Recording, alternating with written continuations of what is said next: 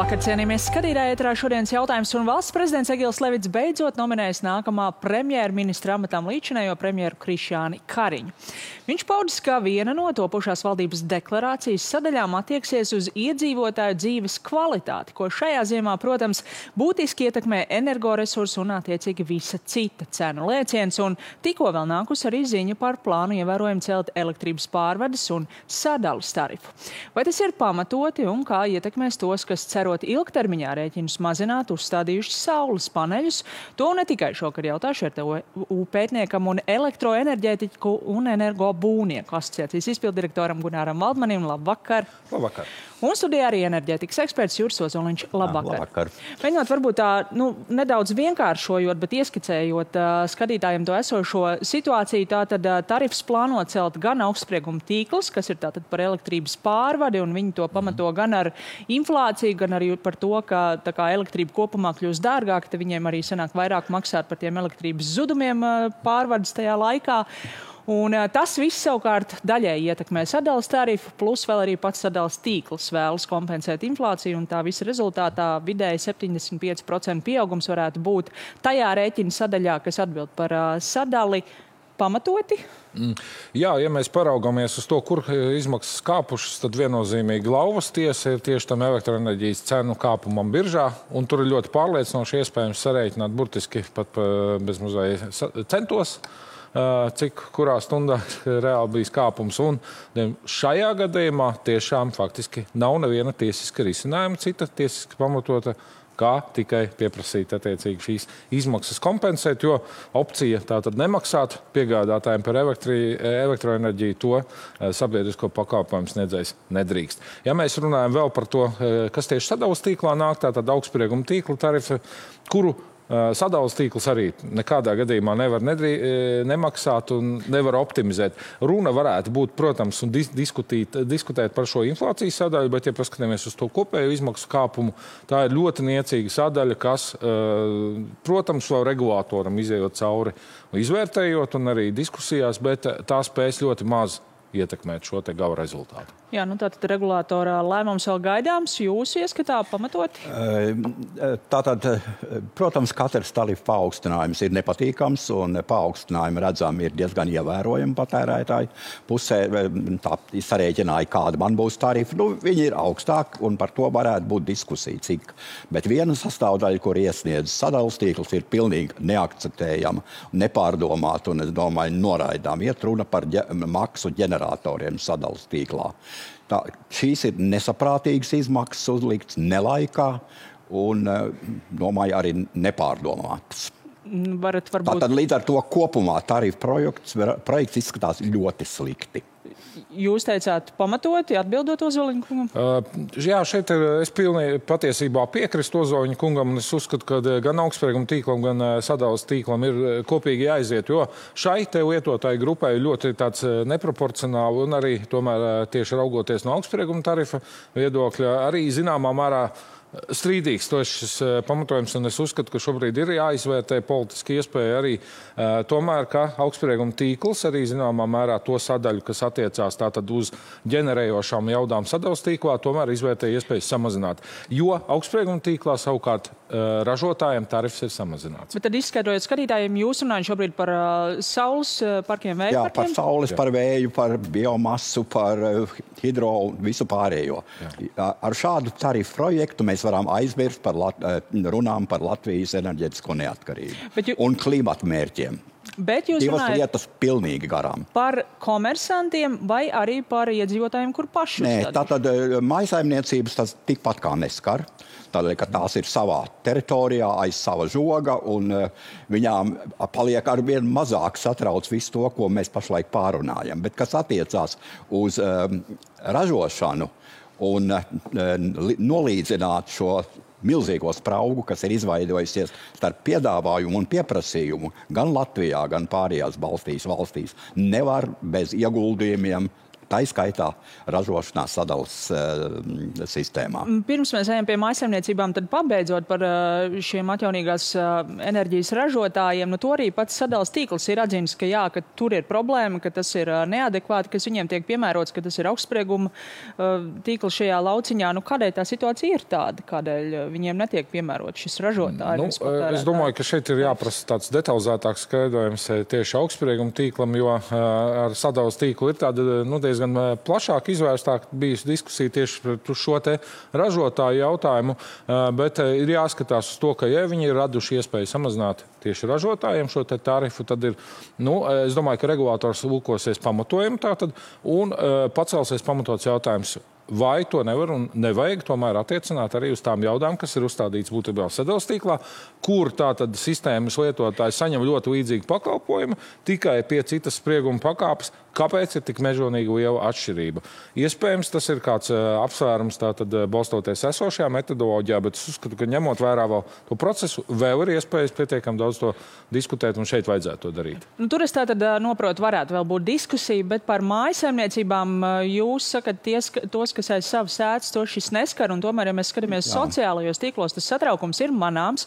Arī mūsu vēl pagaidām esošais vidas ministrs saka, šis nobremzēs iedzīvotāju vēlmu likt paneļus, un arī nu, šis gan ir arī viens no komersantiem, un tomēr viņš šis paziņojums plaši izplatījies medijos, kur viņš saka, ka šis ir sitiens tieši pa tiem iedzīvotājiem, nu, iet, kas liek iet, saules šo, paneļus. Šoreiz iet runa par tā saukto, nu, manuprāt, jau sen laiku pārdzīvošo neto uh, uzskaites sistēmu. Jā, iznāk tā, ka mēs, ir jāmaksā li, ļoti liela maksa par enerģiju, ko saņem it kā uzkrātu. Un tas, protams, neapmierina mājsaimniecību. Bet tas, kas attiecās uz pašpatēriņu, nu, tur viņu ārēji apstākļi nekādā veidā neietekmē. Mm nu, tas, kas... tas ir ar vienu specifisku, tas ir tikai vienā specifiskā gadījumā. Tas, kas šobrīd ir izskanējis, tie, kas vēlējās samazināt rēķinus, ražojot enerģiju paši, viņiem ir vajadzīgi šie jaudīgie lielie pieslēgumi, un tagad par šiem lielajiem pieslēgumiem būs jāmaksā vairāk nekā pirms tam, pēc kā tika arī aprēķināts, vai tas atmaksāsies. Nu, šobrīd es veicu aprēķinus arī sev pieejamā matemātiskā modelī. Jā, izmaksas tātad šiem lietotājiem palielinās, bet nē, es varu pateikt, ka tas ietaupījums salīdzinot pret situāciju, kad viņiem nav uzstādīts, uzstādīti šie paneļi, viņš saglabājas praktiski identisks arī ar jaunajiem tarifiem. Šeit ir jautājums par to, vai kāda lietotāja grupa ir privileģēta un vai tiem tiek garantēts tas, ka viņiem sadalījums tarifs saglabājās nemainīgs, pieņemsim, desmit gadus. Tas nav gluži likumīgi, tāpēc ka regulators ir skaidri pateicis, ka uh, izmaksas ir jātiecina un principā šķērs subsīdijas ir e, tomēr ierobežotas, tātad aizliegtas. Šajā gadījumā tātad, e, mēs diskutējam, ar, kas ir cits jautājums, tātad šī dubultos tās jaudas prasība. Šeit, es domāju, atbalsta sniedzējiem, proti ministrijām, gan vajadzētu pārskatīt iespēju šo e, nosacījumu izņemt ārā. Kāpēc? Tāpēc, ka no tehniskā viedokļa tam pamatojuma nav arī ar krietni mazāku jaudu pieslēgumu. Faktiski šo te jau, pieņemsim, uzbūvēto staciju mierīgi ir iespējams eksploatēt. Un šeit valsts tieši kā atbalstniedzējs varētu nākt pretī? Nu, katrā ziņā politiskā reakcija uz to, ko jūs šobrīd sakāt, ka mājasemniecības tas tik ļoti neskars, ir tomēr bijis gan liela. Minēja jau vidas ministru, arī topošās opozīcijas partija. Pēc vēlēšanām jau mājasemniecībās. Izteikušies, bet es gribētu arī ekonomikas ministri pieminēt Ilzi Indriksonu no Nacionālās apvienības esošā un izskatās, ka varētu būt arī nākamā ekonomikas ministre. 17. novembrī raksta Twitterī pēc svētkiem svētkiem uz sarunu esmu aicinājusi sadalījuma tīkla vadību, lai saņemtu skaidrojumu par elektroenerģijas sadalījuma tarifu plānoto pieaugumu no nākamā gada, kas šobrīd ir iesniegts izskatīšanai regulatorā. Nu, pirmkārt, jau jautājums, cik negaidīts varētu būt šis paziņojums ekonomikas ministrei, zem kuras ir Latvija energo, tomēr lielā mērā kam pieder. Uh, nu, šajā gadījumā es uzskatu, ka tas nebija negaidīts. Nu, patiesībā tas būtu akmens arī sadalījuma tīkla dārziņā, jo, ja paskatāmies uz Lietuvu, Igauniju, tad patiesībā šogad tur jau ir pārskatījums pārskatīti tarifi. Un, iespējams, uz tā pamata tas nu, saka, tā pārējai ir mīkstāka. Ja? Nu, Igaunijā piemēram, pēdējais tarifu pārskatīšanas gadījums ir bijis oktobrī, nākamais ir plānots decembrī, un vēl nākamais jau ir janvārī iezīmēts. Ja? Tā ir savādāka taktika. Iespējams, ka šajā gadījumā tas palīdz. Attiecīgi lēciens līdzīgs, bet lēnāk? Nu, jā, bet es vēl nevaru komentēt precīzi visus nu, saka, procentuālā pieauguma aspektus, ja, jo nu, tas prasa jau mazliet tādu plašāku analīzi. Bet, ja paraugamies uz vienas kilovatstundas mainīgās, tā komponenta zaļu tā jau ir šobrīd krietni augstāka. Nepamatot ekonomikas ministrijas apziņas paklāju. Man neliekās pareizi, ka kara laikā notiek šāda darbība. Tā tad jāņem vērā, ka mūsu regulātora intelektuālā kapacitāte neļauj viņam strīdēties ar eh, mūsu lielajiem uzņēmumiem, kuri daudz, daudz pārāki. Eh, Otrkārt, šis patiešām ir eh, valsts pārvaldes jautājums. Tas ir tas, par ko tagad jau kuro nedēļu ņemās koalīcija. Kā tad koordinēs savā starpā? Kurš ko zinās? Finanses ministra leitnants pārvalda augstsprieguma tīklu. Ekonomikas ministra leitnants pārvalda Latvenergo, kuram savukārt pieder sadals tīkls. Nu, mazliet jāorientējās tajās korporatīvajās attiecībās. Kaut kas ir aizgājis greizi pašā nelaikā. Nu, jūs uh, sakāt, uh, regulātoram nav intelektuālās kapacitātes, nu, lai strīdētos. Tajā pašā laikā esošais un izstāsta arī nākamais ministrs prezidents Krišjāns Kariņš paudis, ka viņš cer tieši uz regulātoru. Šajā situācijā noklausīsimies arī mhm. fragmentu no viņa teiktā. Kas mums būtu valstī jāpārvar, ir tas, ka kāds pieprasa un tūlīt mainās tarifs. Un es esmu konsultējies runājis ar kolēģiem citās valstīs. Citās valstīs tarifi mainās retāk, jo regulātori neļauj katru mēnesi uh, nu, tur raustīt. Tad mūsu regulātors ir ļoti pretīm nākošs uzņēmumiem? Uh, es teiktu, ka mums regulātoram ir jāsaņemās savā iekšējā spēkā un ar lielāku pārliecību jādara savs tiešais darbs. Tie cilvēki, kas tur strādā, viņiem ir vērts atcerēties, uh, ka viņiem nav pienākums lekt tad, kad kāds prasa, viņiem ir pienākums izvērtēt un izvērt visas opcijas. Teorētiski skan labi. Jā. Teorētiski skan labi, bet ir vēl reālā dzīve. Un kur ir tā nu, tā reālā dzīve? Ir, ir tie uzņēmumi, kur tagad uh, paziņo par tarifu paaugstināšanu, iesniedz projektu, es domāju, izlūkošanu ar kauju, kas mums tur iznāks. Tagad redzēsim, kā, kā valsts pārvalde tiek galā ar saviem uzņēmumiem un kā regulators. Ir. Nu, es, es, ka, nu, es uzskatu, ka šobrīd tas izmaksu kāpums ir ļoti pārāk uh, gigantisks un uh, arī pārāk nu, neapstrīdams. Ja? Elektroenerģijas cena biržā nav diskutabls jautājums. Respektīvi, un e, ir absurdi, ka infrastruktūras uzņēmumam liktu ilgstoši to maksāt pašu, jo tas faktiski nozīmē uz, uzņēmumu novēršanu maksāt nespēju. Šobrīd tā izēja faktiski, manuprāt, ir politisks lēmums par to, ka valsts līdzīgi, kā tas ir ticis darīts jau tagad arī jau vairākus mēnešus, joprojām notiek arī uzņēmuma sektorā, ka tomēr nāk pretī, faktiski negraujot šos uzņēmumus, tomēr piešķir šo kompensāciju, tādējādi pasargājot ļoti plašu patērētāju loku katrā ziņā šādai opcijai vismaz noteikti vajadzētu tikt izvērtētai. Bet, restīvi, jūs neuzskatāt, ka regulātoram būtu pamats šajā gadījumā atteikt šo tarifu kāpumu? Es uzskatu, ka regulātoram nav pamats atteikt, jo uh, zudumi ir fizikāls rādījums, tas ir nu, rādītājs. Ja? Tas ir faktiski, nu, saka, izriet no fizikas pamatiem un strīdēties gluži ar fiziku. Uh, regulātors noteikti ne grib, ne arī var arī no likuma viedokļa. Uh, tieši tāpat arī biržas cena, par kuru iepērk atbilstoši līgumam, zaudējumu kompensēšanai, tas ir nu, saka, iedibināts jau likumā, jau saknē politiķu lauciņā bumba šobrīd. Jā, nu, tāpēc jau man piezīme bija par to, ka mēs ar šādu e, projektu, ja mēs viņu realizējam, varam aizmirst par ne, neatkarību un par klimata mērķiem. Tātad, e, tas ir tas jautājums par e, reālo dzīvi un kā tas notiek dabā. E, man, es joprojām palieku skeptisks par to, ka regulators eh, varēs pilnvērtīgi diskutēt par atsevišķām sadaļām ar, ar šiem mūsu teikt, mm. nu, varenākajiem uzņēmumiem. Jūs piekrītat kopumā šai kritikai regulātoru? Es piekrītu tādā ziņā, ka īstenībā eh, tās diskusijas par to, kā, kā eh, sekt šīs izmaksas, tās, tām joprojām būtu jābūt atvērtam un ļoti, kā saka, šeit kā ražotāji, pieņemsim, pārstāvi arī ir teikuši, ja, tātad, vai šis uh, paaugstinājums ir tiešām taisnīgs un pamatots pret atsevišķām grupām.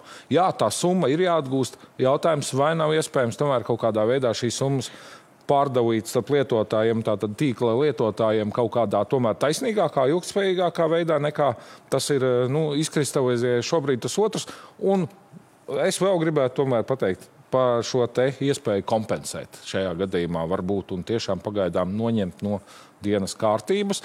jo uh, ir skaidrs, ka tirgus tomēr stabilizējās. Tirgus stabilizējās.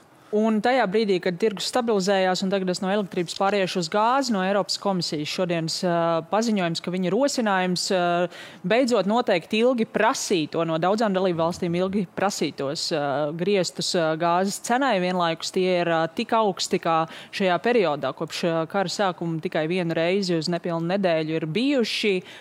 Vai, nu, kāda ir jēga no šāda lēmuma? Jā, tas ir ļoti labs kompromiss starp tām valstīm, kas izmisīgi prasa, un tām valstīm, kuras netic, ka var ietekmēt globālo sašķirinātās gāzes tirgu. Un arī tajā komisijas uzstāžā komisāri ļoti labi arī faktiski izskaidroja. Mēs par viņu ilgi lauzījām galvu, mēs ļoti labi saprotam, ka mēs nevaram tirgu ietekmēt. Nu, izmeta kompromisu variantu. Tie cenas griezti, par kuriem iet runa, pagājušajā gadā bija varbūt dažas dažas dienas. Bet vai tādā gadījumā nu, ir paredzams, ka kaut kādā tuvākā pārskatāmā nākotnē tie varētu stāties spēkā, vai arī tas ir tāds formāls lēmums? Es domāju, ka tie stāsies spēkā kā tāds drošības ventīvs tādām ārkārtīgi kritiskām situācijām, bet uh, kopumā visticamāk un gribētos cerēt, ka tiem nenāksies stāties spēkā tā iemesla dēļ, ka tur tirgū tomēr mēs vērojam šobrīd zināmu stabilizācijas tendenci. Faktiski tā latiņa ir pacelta tik augstu, ka viss šis trauksmēnais periods, kam mēs esam gājuši cauri, īsti nevienā brīdī nav kvalificēts kvalificējies. Jā, tas ļoti trauksmes. Mēs esam to pārdzīvojuši, un tādēļ arī komisija to ir ievedusi. Tas ir ļoti pamatots, manuprāt, tas apgalvojums. Tagad ļoti interesanti būs paklausīties, ko tad runās eh, dalību valstu uh, uh, enerģētikas ministri.